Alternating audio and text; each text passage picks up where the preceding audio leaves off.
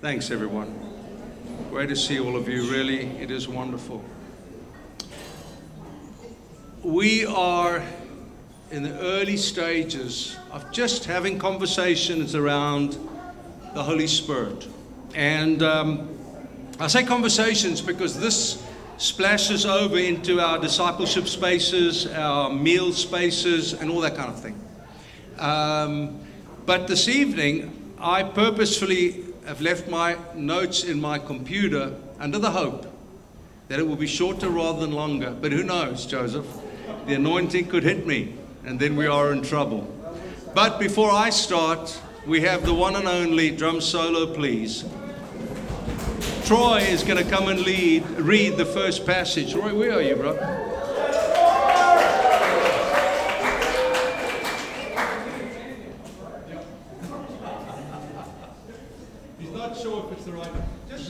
Checking. Just double checking. Yeah, I'll just start in the middle. Um, cool. So we're going to read Exodus 35, uh, 29. So if you have your Bibles, you can turn there, or I think it's behind me. Um, perfect. Um, uh, so the Israelites brought a free will offering to the Lord. All the men and women whose hearts prompted them to bring something for all the work that the Lord, through Moses, had commanded to, do, to be done.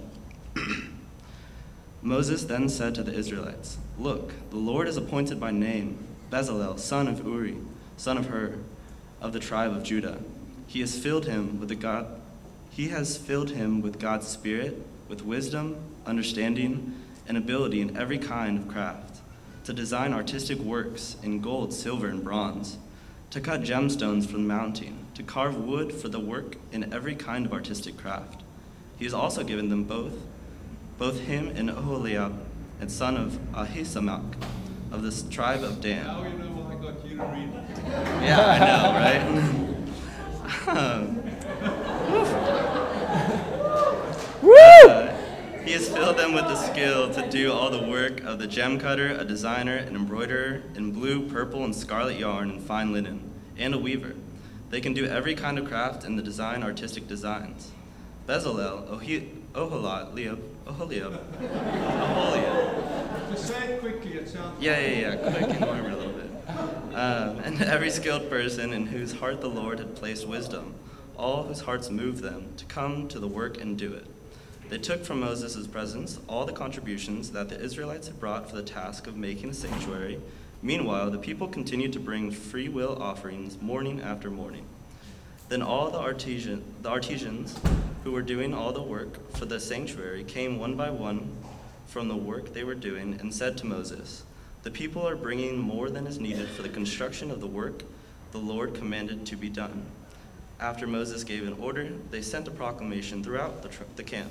Let no man or woman make anything else as an offering for the sanctuary. So the people stopped.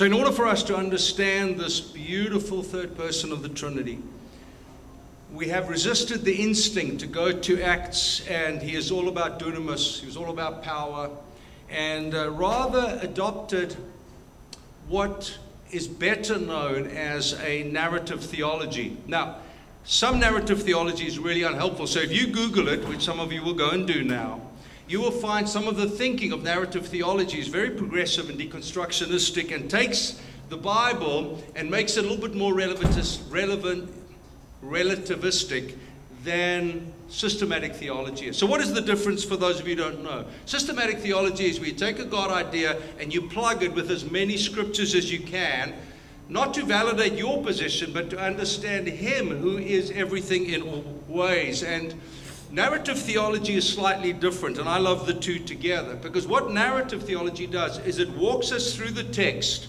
and allows us to see where this component or this person or this clarity is progressively through the scriptures. And so, as we go tonight to the foreshadowing, i.e., three moments in the Old Covenant in which God the Holy Spirit chooses to reveal Himself. I don't want us to jump into a kind of charismatic or Pentecostal subculture.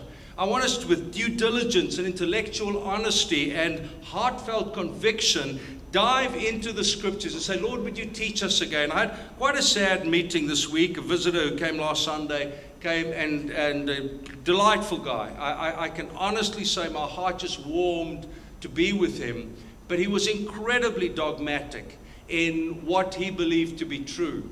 And uh, I want to argue whether we're young or old, can we, with gentle hands and a tender spirit, ask God to teach us afresh who the Holy Spirit is, what He comes to do that's unique, that the Father doesn't do and the Son doesn't do. And this is the first. This is like a photo album. I'm kind of taking out God's photo album and I'm saying we're going to look at this page and this story, and everyone remembers it with sheer joy. And why I love this particular story is because it takes us out of the bounds of our charismatic Pentecostal worlds.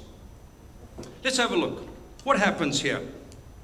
Well, God says to Moses, I need you to find this guy, this artist guy, because the Lord has appointed him by name. And I think there's something exquisite about the unique sense of the hand of God on us individually. Please don't lose that. Please never become part of the maddening crowd. Who's, who wrote that book? Yeah, Far from the Maddening Crowd. Let's, let's be out of that, just being carried along by the gusto of the many. Let's rather be able to say, God, you have appointed me by name son of Uri, son of Hur, and of the tribe of Judah. Can I just throw this in? This isn't just a demographic conversation. Oh, well, actually, so and so was his grandpa, and so and so was his dad, and now it's him. I think it's because God the Holy Spirit reminds us, dear friends, be in the family, the spiritual family God wants you to be in. You'll see it later on and how and where it's even stronger. There are two dimensions to this one is family, one is tribe. Family are those that we do intimate life with. We have blood family, but we also have spiritual family. The language that the Bible authors use, brothers and sisters and fathers and mothers, tells us that there's both biological family and spiritual family. And I just want to implore you, dear, dear, amazing people, please find your spiritual family. You often don't know how or why it's important until you suddenly realize you don't have them. Meryl came back, and I hope you don't mind me saying it, love, but being with our eldest daughter and her family and the four grandkids on 9, 11, 13, 15, and uh, Meryl just, sat at Newport Beach uh, watching the sun go down, having drinks together, and, and Meryl was very tender. She was just weeping because although they've left us, they don't. Because God has put us together both blood and spirit. And then there's the tribe, the tribe of Judah. Please, dear friends, don't get locked up. Please hear a father's heart. I know how sexy and fun it is to run around going to every new cool vibey event. This worship leader is leading worship there. That cool preacher is preaching there. I know John Mark's coming to preacher in the fall. We'll be busting out all over. I almost want to be able to have him come when no one knows he's going to be here. Because it's not get a celebrity, rent a crowd. It's God has put us into a tribe, a global tribe, in our case, Genesis Collective, through which and from which we are reaching into the nations of the world, especially those who have never heard the name of Jesus. But carrying on, He filled him with God's Spirit.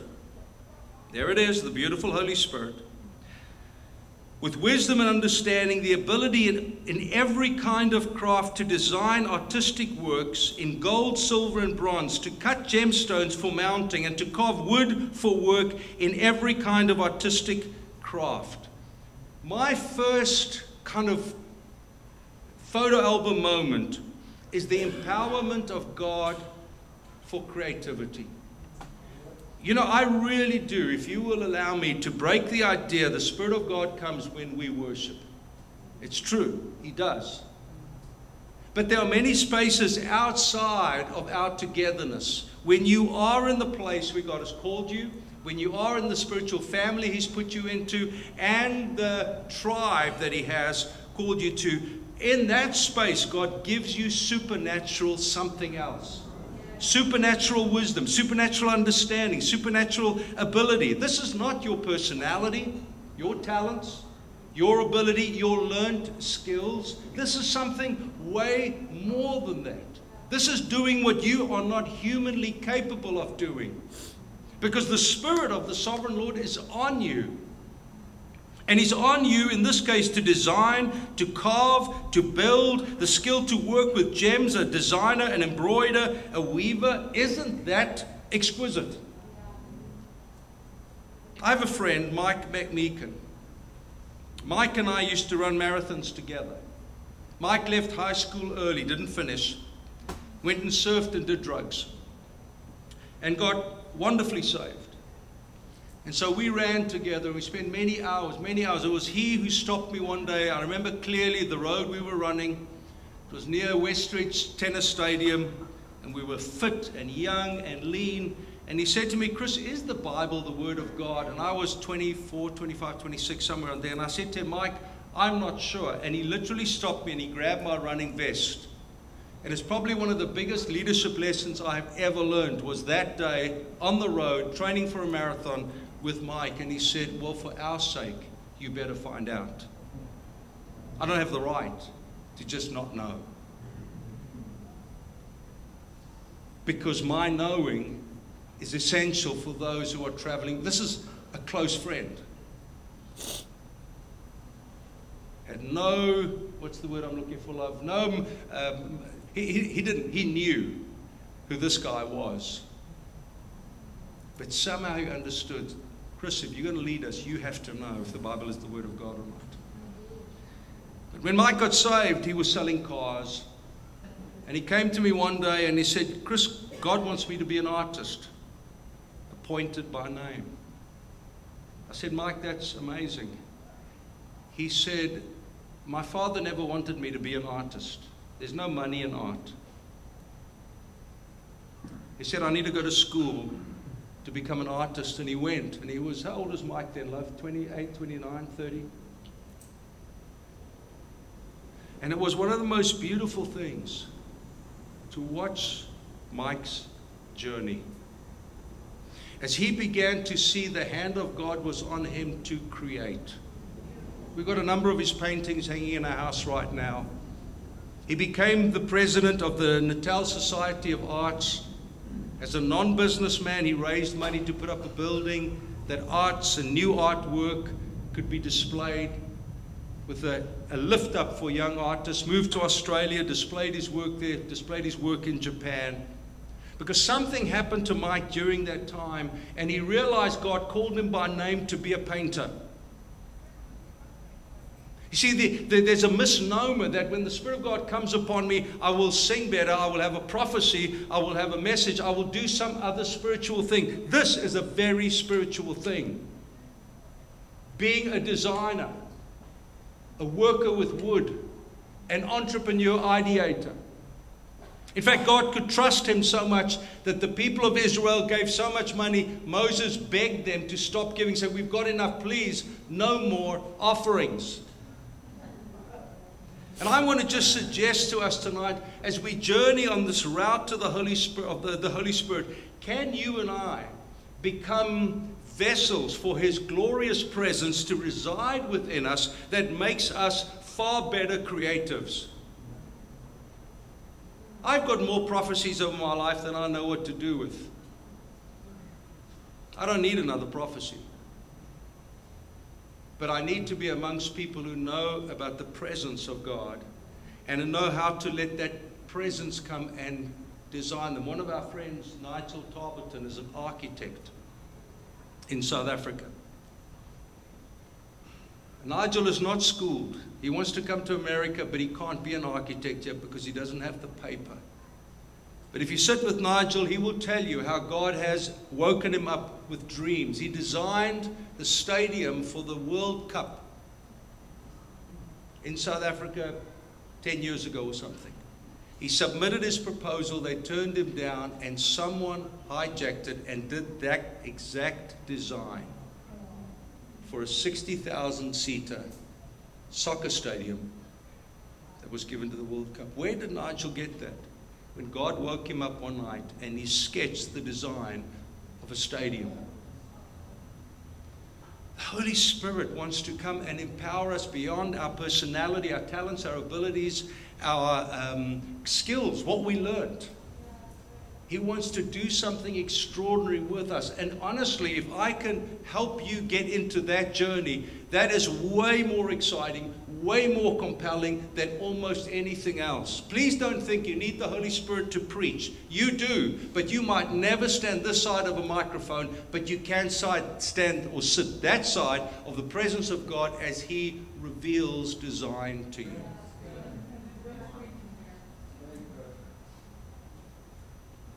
I love this moment. And I'm laboring it, not because I don't have anything else to say, but I wanted to filter down and to break your Christian subcultural boundaries that makes you think when the Spirit of God comes, we prophesy or we dance or we do something. Sometimes all that you have is a notepad and a pencil, and you start sketching. Number two, not only is there the empowerment to design, but there is also the empowerment for leadership. There's an exquisite passage here in Numbers. Those of you who don't know, uh, the story of Moses leading the people of Israel, about six million. I don't know if anyone really knows. They're all kind of algorithm guesses. But it becomes too great for Moses, as you can imagine. It's too great of a task. And the people are complaining. They're complaining about everything. Please don't be a complainer in the church, please. Do you know how many thousands of pastors are leaving the ministry in America this year? Thousands and thousands and thousands. And some of them, to be brutally honest and crass, is they can't cope with your crap.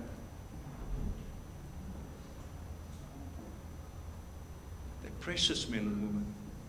They're doing the best that they can. I sit with some of them where they've got a church of 50. They've left a business career that could have blessed them and given them financial abundance. And they just sit there weeping. Have I made a mistake, Chris?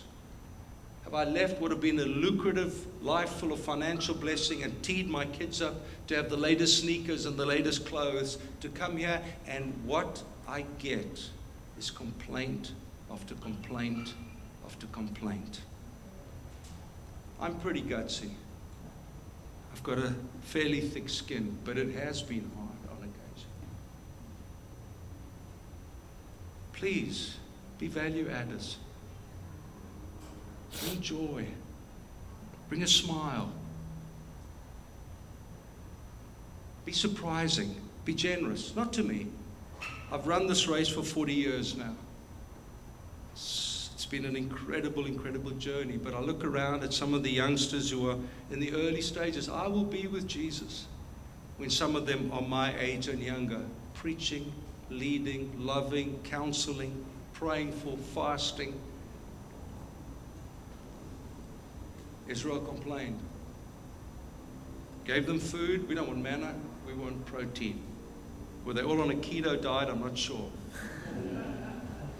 And the Lord answered Moses, Is the Lord's arm too weak? Now you will see whether or not I, what I have promised will happen to you. And Moses went out and told the people the words of the Lord. And he brought 70 men from the elders of the people and had them stand around the tent. That's what God told him. I need you to, I'm going to get you to choose 70 men and come and gather around it. Remember, he already had two other leaders with him Aaron and Miriam.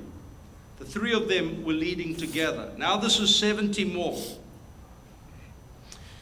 And the Lord descended in the cloud and spoke to him, and he took some of the spirit that was on Moses and placed the spirit on the 70 elders. And as the spirit rested on them, they prophesied. But they never did again. Two men who remained in the camp, one named Eldad and the other Medad, the Spirit rested on them also, and they were among those listed, but had not gone to the tent. And they prophesied in the camp, and a young man ran and reported to Moses, Eldad and Medad also, they're also prophesying in the camp. And Joshua, son of Nun, assistant to Moses, since his youth responded, Moses, my Lord, please, please stop them. because they weren't part of the 70. How, you, you can't use them. But Moses asked, Are you jealous on my account? If only all of God's people were prophets and the Lord would place his spirit on them. And then Moses returned to the camp along with the elders of Israel. What is the Holy Spirit teaching us? A few things. I think that God has a very specific mantle on a very specific leadership team for a very specific church. Because the spirit that was on Moses, God took some of that spirit and he put it on them. Now, all of this sounds super strange to you, doesn't it? It sounds kind of a little, ooh, a little bit spooky. Be very careful which community you position yourself in and under whose leadership you position yourself in. And we'll see more of that in a moment. But God took what was on, one of the commentators said, the same passion, the same verb, the same values, the same vision. What, God, what was on Moses was put on someone else. Do you understand now why the whole hiring culture in America is a disaster? The statistics are horrific. You submit an application. We look at the resume. Oh, you studied at Vanguard, you got straight A's, you interned at Rock Harbor, and then you did this, and you did that. Oh, you're a nice guy. Come. Six months later, you gone. Next, please. It's not the same spirit. I remember early days at the Rock Harbor, it was about 6,000, and I went to meet Todd there for lunch. And uh, I was just sitting waiting for him to come from his office, and the young guy walked up, very nice, very warm, said, Hi, I, um, my name is so and so, I forget what it was. I said, Hi, great to meet you. He said, Yeah, I'm the youth pastor here, and he just splurged. And I thought to myself, he's not staying. One of the things I loved about Rock Harbor was its humility. God blessed their humility disproportionately. And I thought, this is not a humble man. He won't stay here. A few months later, I said to Todd, remember your youth guy that you had? And his name said, where is he? He said, yeah, he's not around anymore. I said, I don't think he will be. Because on Moses, was a certain spirit and a responsibility, and God took some of that and He put it on the other leaders.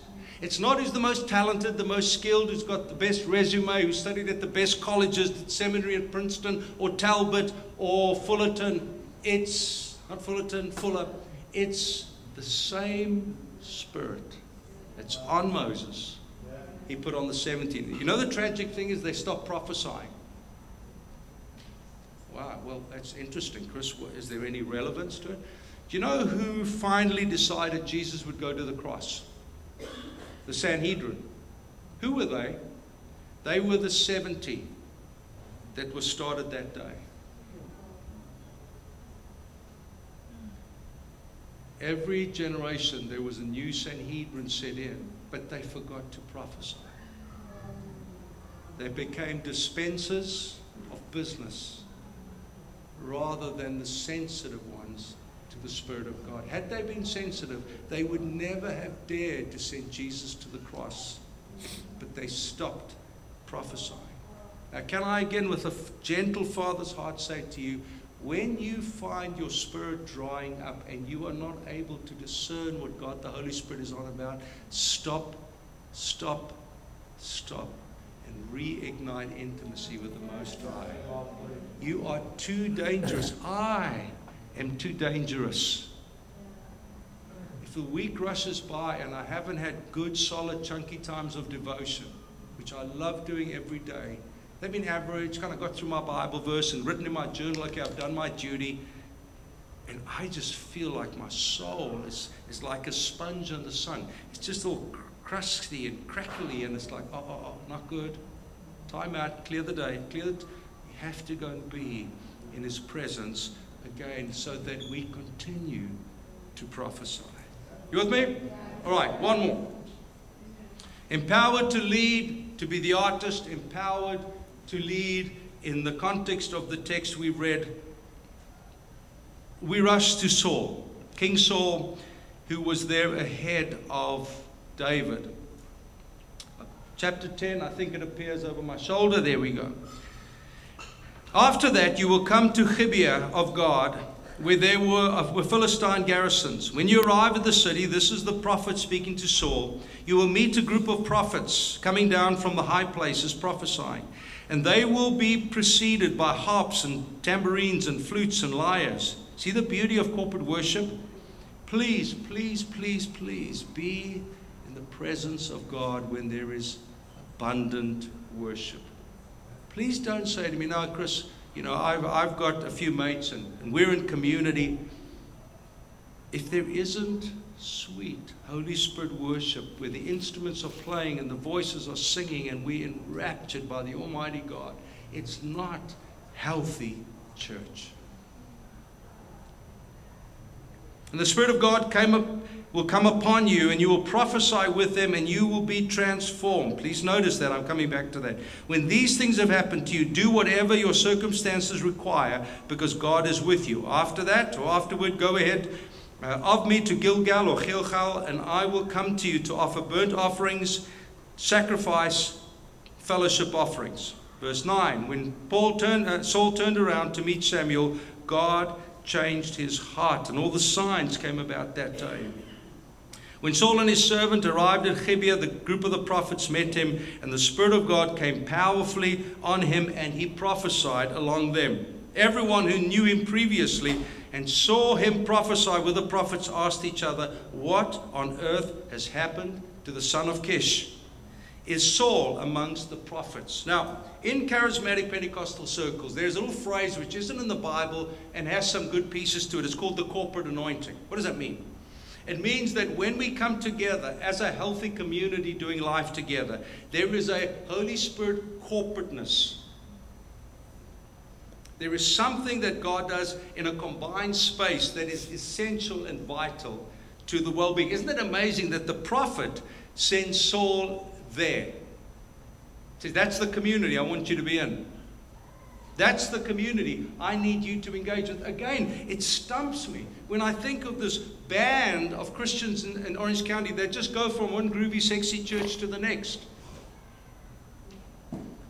God puts us in a community, dear friends, and the reason for that community is, and you will be transformed, and God will change your heart. It's an ecosystem for transformation where we see each other, warts and all, where we hurt alongside each other. So appreciate Joe getting up honestly and telling us about how Shelley messed up this week. I mean, how he messed up this week. Just so love the honesty and the transparency. It's income. If, if I could, I wouldn't use a mic. But they keep telling me I have to for the recording, and I don't even know what watches the recording. Maybe the three people my mother, my sister, and someone who hates me. I think those are the only people who watch this. Because if I could, I would rather just sit amongst you and explore what these things mean, dear friends. But my point is this, the prophet sent Saul to a community. And he said, Something will happen to you there that will change you forever. The Spirit of the Lord came powerfully on him. Was Saul a prophet? Not for a minute. But he prophesied because God wanted this king to be prophet, at least to be in the presence of prophets and priests and kings, the great Old Testament triangle. Dear, dear friends, here, as much as, as much as our first passage, the empowerment of the artist, that God appointed him by name. It's also true here that the prophet sends you to a community. And be there because that's the right ecosystem for you. Not forever. You don't get tied by the bounds of loyalty and shackled to an ongoing obligation.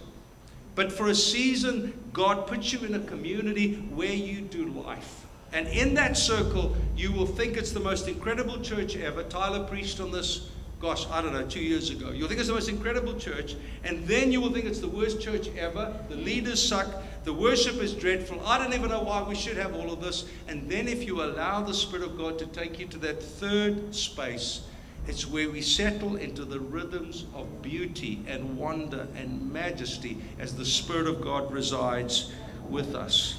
There is a second part to the story, and it's chapter 19. And David fled and escaped and went to Samuel at Ramah and told him everything Saul had done to him. And then he and Samuel left and stayed at Naioth or whatever. Where did it, Troy, I needed you to read that word. and when it was reported to Saul that David was a Naioth, he said, say, say it quickly, and then it sounds almost right. And if you say it with an accent, then it just sounds like that, obviously the way you say it. He just, and he sent his agent, agents or messengers the NIV says messengers to seize David. However, when they saw the group of the prophets prophesying with Samuel leading them, the Spirit of God came on Saul's messengers and they started prophesying. Dang. And so he sent another bunch. And when they found them, they started prophesying. He sent a third group of messengers, messengers, and they began to prophesy and went to Saul at Ramah. And so Saul said, Well, I better go. And the Spirit of the Lord came on him as he walked along and he prophesied until he entered Naioth in Ramah. And Saul then removed his clothes. This is getting super weird. This is getting super embarrassing. The king, king is naked. Sounds like a child's book, isn't it?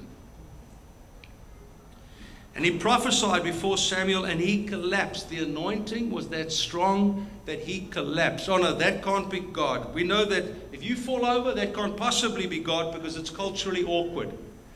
Listen, I've seen all these things happen, but I've never seen a naked person in a meeting. And guess what? I'm not wanting to lead that one if I saw it. It's at that moment in time I'll run out the door in sheer panic and get therapy. And Saul removed his clothes and also prophesied before Samuel. He collapsed and lay naked all that day and all that night, and that is why they say is Saul amongst the prophets. Now, this is a heightened moment of manifest presence. The first time we saw Saul immediately encounter God in a unique way, and he is transformed. His heart changes. The people said, Wow, is he amongst the prophets? My father was an alcoholic, and um, they said if he had one more pancreas attack, he would die. Three o'clock one morning, he had his third pancreas attack and he fell off his bed and he cried out to God, If you save me, I will follow you. And God did. He never touched alcohol again. And that was, Dana was born, I think, is that right? So it's about 34 years. But you know what was incredible? He had, ran a construction company and he was a tough old codger. If his laborers gave him a hard time, he'd hit them. It's not America. He was tough. He's in your face, cussed you out. His laborers came, they were doing a wall at my house, and they came to Merrill actually and said, What's happened to Pat? Said, well, what do you mean, what's happened to Pat? Well, he doesn't cuss anymore. Yeah, is that what he said? this laborer said, or work artisan said, no, I don't understand him anymore because obviously there's the, there's the English Zulu thing anyway. But he said, I can't understand him. What has happened to Pat? And Merrill had to share with him that Pat had encountered the living Christ. And he was so radically transformed that his business language changed, his business practice changed. His staff could not understand him because the anointing transforms the soul. Now, here, the anointing is more tangible. Saul takes his clothes off. Saul collapses in a heap. You know, like parents who don't know what's happening in the church here. Messenger comes, messenger goes back, say, "Dang, I prophesied." That you're not very helpful. Another messenger comes, "Oh, dang, you prophesied." And then Saul comes. But what's the difference here? The anointing is stronger. The power of God is more present. He is naked and prophesying all day and all night, ladies and gentlemen, but he is unchanged. There are many people who run from meeting to the meeting, swoon, fall over, amazing, the glory of God was there, woo, woo, woo, woo, but they don't love their husbands more. That meeting, to me, forgive my bold passion, means nothing. In fact, it could be negative because it means that your heart is harder. You do not have facility to allow the Spirit of God to transform you. You are maybe more angry, more resentful, more bitter, or whatever the case may be. God, this was God's last ditch effort to reach out to Saul and say, We can change this. And Saul leaves more angry, more bitter than when he arrived. And the anointing was stronger, and he prophesied for longer, and he was naked, and he was there all day and all night. Ladies and gentlemen, please. Why do we worship? Many reasons. But one of them is to create that corporate anointing whereby God can rest upon his people and they, we, can be transformed. People say, well, I, I don't need worship. Oh, my dear friend, forgive me, but you've exposed your ignorance. Really? What you're saying is, I don't need the Holy Spirit. I've got my life sorted. I've got this. I've got personality, talents, gifts, and abilities. I've learned some skills. Well, I, I don't, I don't need corporate worship because this is an exquisite but challenging a man who was in the presence of God when everyone prophesied and he was transformed. A man who was in the presence of God for longer, weightier, and remained unchanged. Our liturgy is not an obligation to corporate worship, but it is a facilitation of the presence of God that men and women may experience. You don't know who is next to you. Um, can I be a little crass here? I'm just looking to see if that there was a visitor here at the worship on, on Wednesday night. Are you here, that, that young girl we prayed for? Yeah. Oh, she was close. Okay. Okay. Thank you. No, no, no sorries. I'm standing over there watching the worship, and I mean, it, it's great. No chairs, just enraptured in God. People are caught up, and she's standing like this. I think somewhat awed by it. And I just felt God say, He wants to minister to her. I called Dana over. I said, Dee, will you go and pray for her? She just starts weeping. Weeping. I go and pray for her, she starts weeping. I mean, she continues weeping. No, she actually wept more. No, I'm joking. it's just in our family, I always win, so I, there has to be more weeping. But she says to Dana afterwards, words to this effect When you guys sing, does this shit happen all the time? oh, yeah, it does. It happens all the time. because she tasted the eternal and the transcendent. She tasted the one who transforms the soul. And I looked at her closely at the end, and there was a softness that wasn't there before because she had encountered the living God, and that's why we worship. And it's not always, dear friends, for me or about me. The longer we walk with the Lord, the less it's about me, and the more it's about you. That in my worship, God can be manifest so that your life could be touched. Mine can. I, hope the Dooleys don't mind me saying this, but last Sunday Stu was unwell, picked up a, a kind of a food bug or thing, and so Dana was here worshiping. During the worship, God speaks to her. Not unknown to her, Stu isn't at home on Netflix. He's got his guitar in his study and he's worshiping. Guess what? God said the same thing to both of them. Is it a surprise? Of course it's not, because God wants to speak in an ambience of worship. What do these three stories tell us? There is an empowerment for the artistic if we allow the Holy Spirit to reside in us, beyond our natural ability. There is an empowerment through leadership that we always weigh very carefully under whose leadership we position ourselves because we will become like them. And thirdly, there is an empowerment in community that who we with, we will become like. But the ecology is there. But do we take the moment to bow our knee to sweet transformation? Honestly. I, I hope this was, this was okay. Honestly, for me, you know why I do these things? Um, I, I've been thinking about it this week 45 years of meetings. I must be nuts. I must be completely bonkers. I've never counted them. somewhere between three to five a week for 45 years. Why do I do it? Because I see the power of God transform lives when we gather together. I am so jolly persuaded. Okay, we're going to break bread together. We are running a little late, whatever that means. Over there is wine. Over there is grape juice. Over there is grape juice. I want those of you who believe God's called you, appointed you by name to be creatives. In some measure, shape, or form. It can be music, it can be painting, it can be in business. I, I, does, I'm sure I don't have to mention you by name. I want you to stand.